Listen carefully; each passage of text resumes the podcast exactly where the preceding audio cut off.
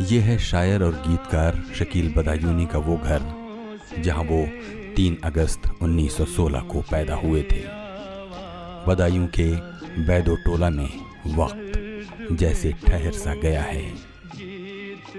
शकील बदायूनी यूँ तो किसी पारिवारिक साहित्यिक विरासत के उत्तराधिकारी न थे, लेकिन इन्हीं गलियों ने उन्हें शायरी की तरफ़ आकर्षित किया। आगे की पढ़ाई के लिए शकील बदायूनी जब अलीगढ़ पहुँचे तो वहाँ होने वाले साहित्यिक आयोजनों और मुशायरों ने उन्हें जैसे ज़िंदगी का मकसद दे दिया।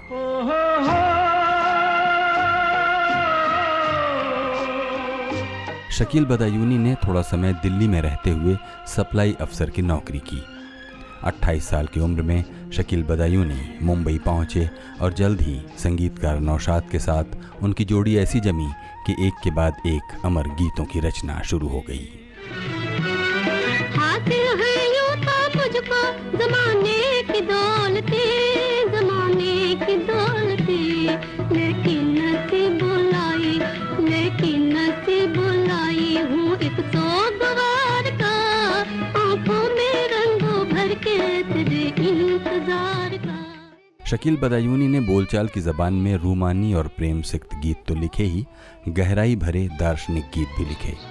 उनके लिखे गीत आज मुहावरों की तरह इस्तेमाल होते हैं। प्यार किया तो डरना क्या? जब प्यार किया तो डरना क्या? प्यार किया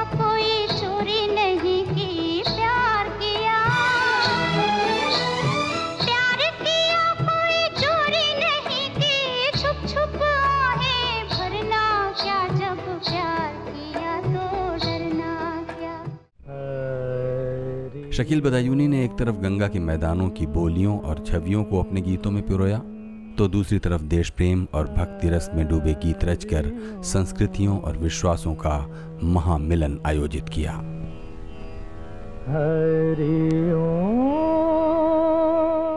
फ़िल्म संगीत के इतिहास में रचे सर्वश्रेष्ठ भजनों में गिनी जाने वाली ये शब्द रचना शकील बदायूनी की ही है।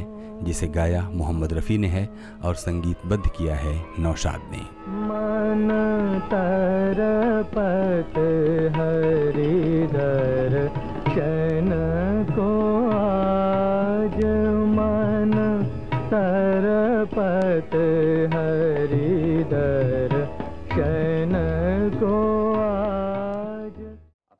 अपने 26 साल के फ़िल्म गीत लेखन के दौरान शकील बदायूनी ने करीब 90 फ़िल्मों के लिए हर रंग के गाने लिखे और साथ साथ जारी रहा उनकी अदबी शायरी का दौर भी।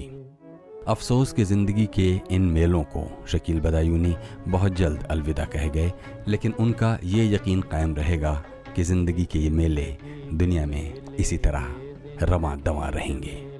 ये ज़िंदगी के मेले, ये ज़िंदगी के मेले। दुनिया में कम न होंगे, अफसोस हम न होंगे। दुनिया में कम न होंगे, अफसोस हम न होंगे। ये ज़िंदगी के मेले, ये ज़िंदगी के मेले।